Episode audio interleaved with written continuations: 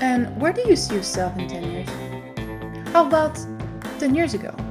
And before that? Actually, what is your oldest memory?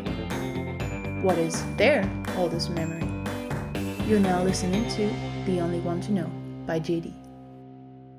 I think it was when I was like three or two years old, and it was the wedding of my aunt. And I remember, I remember that I knew one song called uh, Pirouette Cacahuète in French, and I just was on the top of the table and i remember that it was a huge place but when i saw the video it was just a table and i sang this music in front of all the guests and it was very impressive for me because I was very young. I was not shy at all. Like I just didn't realize that it was in front of an hundred of guests and now I'm just yeah proud of me because I, I was a baby. Is it something you will be able to do today? No, that's why. that's why. Is it something you would like to do today? Of course.